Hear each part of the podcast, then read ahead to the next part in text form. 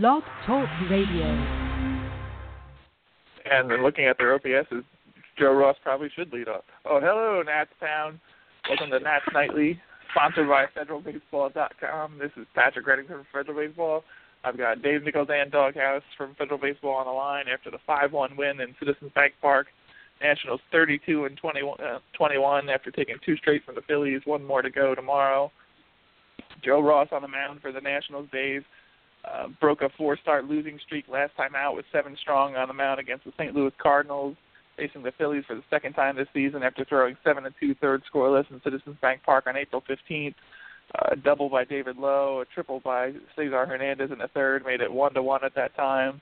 Only running allowed in seven innings, three hits allowed, just the one run, 103 pitch outing for Joe Ross just continues to impress. The recently turned 23-year-old right-hander uh, dominated the Phillies pretty much. Got some run support late to make it a bit of a laugher, but held on to that 2-1 lead through uh, seven innings, and just really impressive outing by Ross. Yeah, like last night from Tanner Roark, Joe Ross thoroughly dominated the has-beens and never-weres uh, that populate the Phillies batting order right now. Um, it was just a, a just a tremendous performance. Uh, he got the seven Ks. He um, had very little trouble uh, dispatching the Phillies um, at all. It was a pleasure to watch him work. Um, the Phillies never mounted any uh, any kind of attack, and um, and the two relievers that followed Ross did their best to to do their Joe Ross impression um, there at the end of the game. So yeah, it was, just this was this was a fun game to watch because although it was low scoring um, until the, the Nats blew up there in the ninth inning, the Nats never it never felt like the Nats were being threatened in this one. Whereas as, as there have been games where um, where there have been nail biters. Yeah, I watched this entire game thinking there's no way the Nats lose this game. Uh, this this Phillies lineup is just terrible, and they're not going to do anything against Ross, and they didn't. Doug, I say I, I tend to agree. Uh, Joe Ross, I think, has a lot to do with that calm feeling I had throughout most of the night. He never looks rattled out there at all six ground ball outs, four fly outs, five Ks. He allowed two walks with just a three hits and one earned run, but his demeanor on the mound, uh, he had two 23 and 22 year olds out there on the mound. We'll talk about Nola in a second, but just that calm that Joe Ross brings there and in control the whole time out there. He never looks like he's even breaking a sweat on the mound. Yeah, and, and I got to say that stranding a runner on third after he gets there with no outs tends to engender a certain level of confidence in a in a guy as a pitcher. Um, I, I wish he struck more people out. I wish he had a few more miles an hour, but wow, you, you can't argue with the results, can you? I, I mean, he's he's a, a, a better version of a good Tanner Roark, if that's even a thing, and and he still hasn't really figured out a third pitch you know, uh, I, I I keep thinking about this trade. Um, who was the throw-in here? I mean, this this guy we got stashed down in the minors as a as a backup middle infielder. I mean, you know, this this this marquee piece here that we got for uh, God, Steven Souza. Come on, I'll, I'll point to Rizzo's head for him. nothing against Souza. He's putting together a decent season for the Rays. Travis Ott, I haven't heard his name mentioned since the day of the trade, but who knows what he'll become. But right now, uh, Joe Ross and Trea Turner out of that deal. As I said before, I'm still not sure why people still trade with Mike Rizzo and Colin, the Nationals front office. Uh, Aaron Nola on the mound for the uh, Phillies today, Dave. Second lowest opponent's OBP in the National League coming into this game at 238, behind only Clayton Kershaw. Uh, was looking to break a Phillies four-game losing streak tonight, down one nothing early when Jayson Werth jacked a first pitch fastball for a home run early. One to one game, uh, two out in the sixth. Daniel Murphy does it again. One two fastball, puts it out to right field. Just absolutely crushed that fastball and turned on it. Uh, two to one at that point not a lot of support for Nola. I continue to be impressed by this kid each time we see him. He's got a really filthy curveball, uh, not letting up a lot of runs or a lot of people on base. Obviously, six innings, five hits, two runs, one walk, six Ks, two home runs. Uh, they might be wasting his uh, first couple of seasons in the majors with the team they have together right now, but I do like what I see from Aaron Nola so far in his career. Yeah, he's a real good-looking young pitcher. Um, you mentioned the curveball, just just kind of devastating. Um, yeah, it's always funny when you say a, team's got a four-game losing streak because that means they've lost every game since the since the last time this guy started, and that that's about right. You know, the, the Phillies um, have really been uh, their record has outperformed their performance thus far. Uh, I think they're uh, some stupid like 14 and two and one run games, uh, which is uh, which is as all we as we all know is hashtag unsustainable. Um, so that's going to catch up with them eventually. They've got like a minus 50 run differential. So um, at some point, and this might be the beginning of that some point now with a five game losing streak, the Phillies are going to come crashing down to earth and end up in the bottom half of the division where they belong. Um, but that should be nothing to take take away from Aaron Nola. This kid's going to be a, a good pitcher, and like you said, you just hope that um, the life doesn't get beat out of him uh, for the next couple of years pitching for this really terrible Phillies team we end up talking about Daniel Murphy every night, Doghouse, but there's a good reason for that. Uh, coming into the game, 45 for 109 in May. That's a 413 average on the month. Started the night leading the majors in multi-hit games with 25, average 395, tied for the lead with 75 hits on the year. Uh, fastball from Nola that didn't quite make it inside. Absolutely crushed it, as I mentioned. Ninth home run of the year.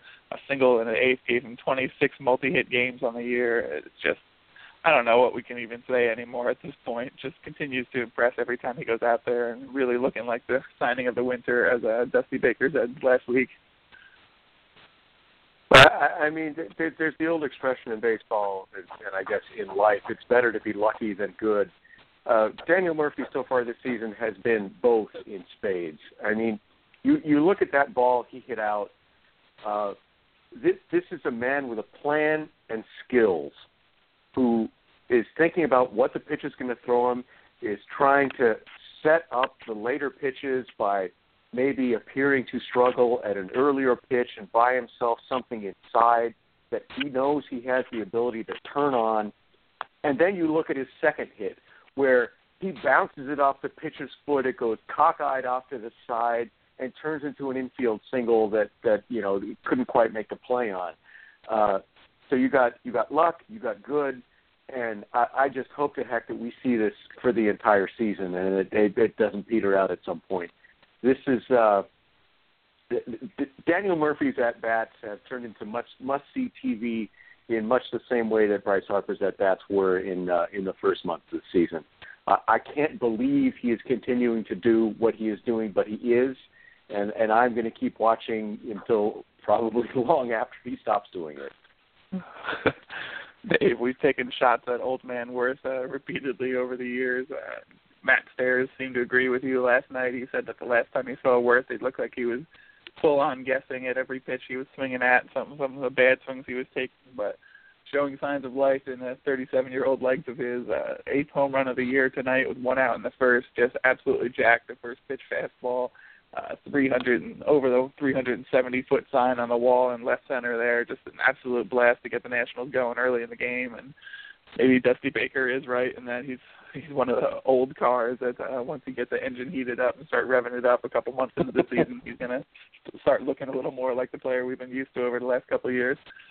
Yeah, you know, Werth Werth has got that slider speed bat, and and he is guessing on just about every pitch. But you got to give him one thing: he's smart. He's a smart player. Uh, he does his homework.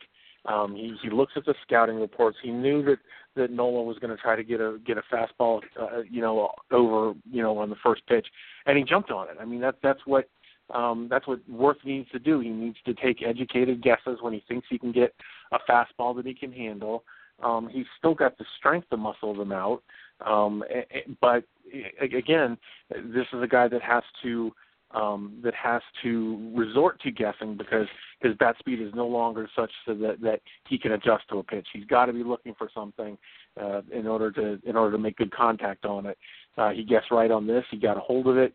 Uh, he's been um, he, he's been doing that doing a little bit more lately. So um, maybe there's, there's the point that uh, that you were saying that he's heating up. I, I'm not sure that I, I buy into that as much as the idea that uh, um, that that he's um, you know it, it's now May. I mean it's it's almost now June now, right? And he's um, he's been seeing pitch after pitch after pitch, and he's getting used to the idea that, that, that he needs to jump on the first the first good fastball that he sees in every at bat.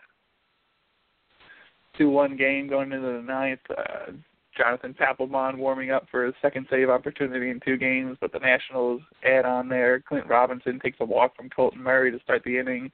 Anthony Rendon with an odd at bat where he just stared at three straight fastballs and went down looking. Wilson Ramos uh, lines out, lines into a force, I should say.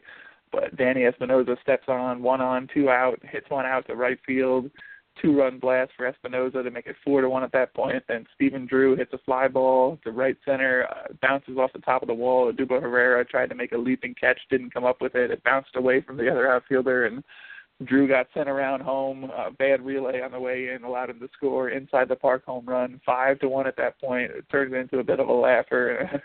Good couple uh, moments there in that inning as the Nationals kind of separated themselves and they went to Papelbon anyway, but didn't really need him for the save situation there after Espinosa and Drew both added to the lead. See, this is the sort of situation where I'm perfectly comfortable with letting Papelbon finish the game. Uh, four run lead. Okay, it's, it's the top of the order, and I, I may make jokes about you know Ryan Howard's desiccated corpse, but uh, the, the Phillies are not a strong lineup, and and I, I'm willing to let him gamble with that because we can get somebody else up after him uh, if, if he lets it get too far out of hand. Um, and and I know I also joke about uh, people junk timing, you know, when when it's a one run lead in, in the ninth inning, but uh, uh, that was some some very welcome insurance. There have been so many games that uh, we've watched over the years with where that one run lead quickly turned into a, a, a deficit. Uh, say within the last few weeks when Jonathan Papelbon has been pitching, um, and so to to get that nice cushion there was uh, was immensely satisfying. As as FP pointed out on the broadcast after uh, after uh, uh, Espinosa's home run, you could hear Rick Schu saying something like, "We got to get one more. Two isn't enough. get that four run lead," uh, or words to that effect. Um, and and and then we got the the delightful spectacle of Stephen Drews uh, inside the Parker there, which if they'd cut that uh, cut throw and then relayed home, they probably would have gotten him by five or ten feet. But you know, I'm I'm willing to accept another team's misplay so that I can revel in their misfortune and and current badness, especially if it's the Phillies you know Bobby Henley's sending him around without a doubt. They got to try to go for that one and make them make that throw at least. But I, I agree. If they did even a halfway decent relay, he was dead to rights at home. But he scores. Dave, it's a, uh, hour and 15 minutes away from June 1st. The kind of date a lot of people have been looking at as Trea Turner Day some of us may have already written three quarters of an article waiting for the announcement that he's been called up. But Danny Espinosa, Danny Espinosa keeps on hitting them out, six home runs on the year. Uh, how do you think he reacts if and when they do call him up and he potentially gets moved in the utility role if that's what they do? Can Dusty Baker find enough at bats for Espinosa to keep him happy on the bench after he's been starting this time? Uh, you said last night you don't think they delay Trea Turner. I'm starting to wonder the way Espinosa is playing defensively and still a 199 average after a one for four night on the on the year. But uh, are you expecting it tomorrow in the days to come? And how do you think that uh, Dusty Baker handles it all once they do bring Trea Turner up?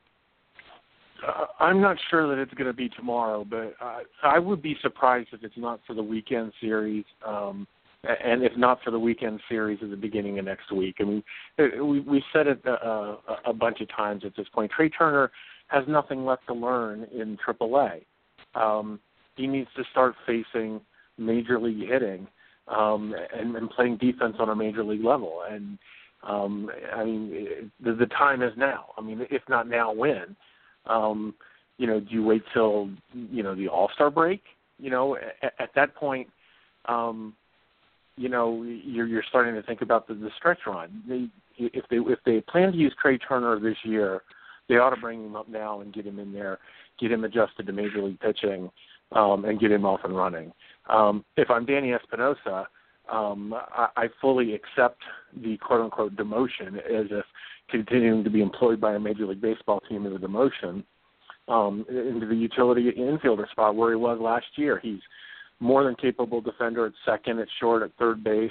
Um, he's another power bat because essentially that all that's all he is now is is an occasional home run um, off the bench because he's not providing any sort of other contact or on base skills. So he's the the prototypical bench player, um, and that's where he belongs. And and hopefully it's either this weekend or the beginning of next week. Doghouse, before we wrap up, you just taken two or three from the Phillies. You got a, another two stops coming up, Cincinnati and Chicago.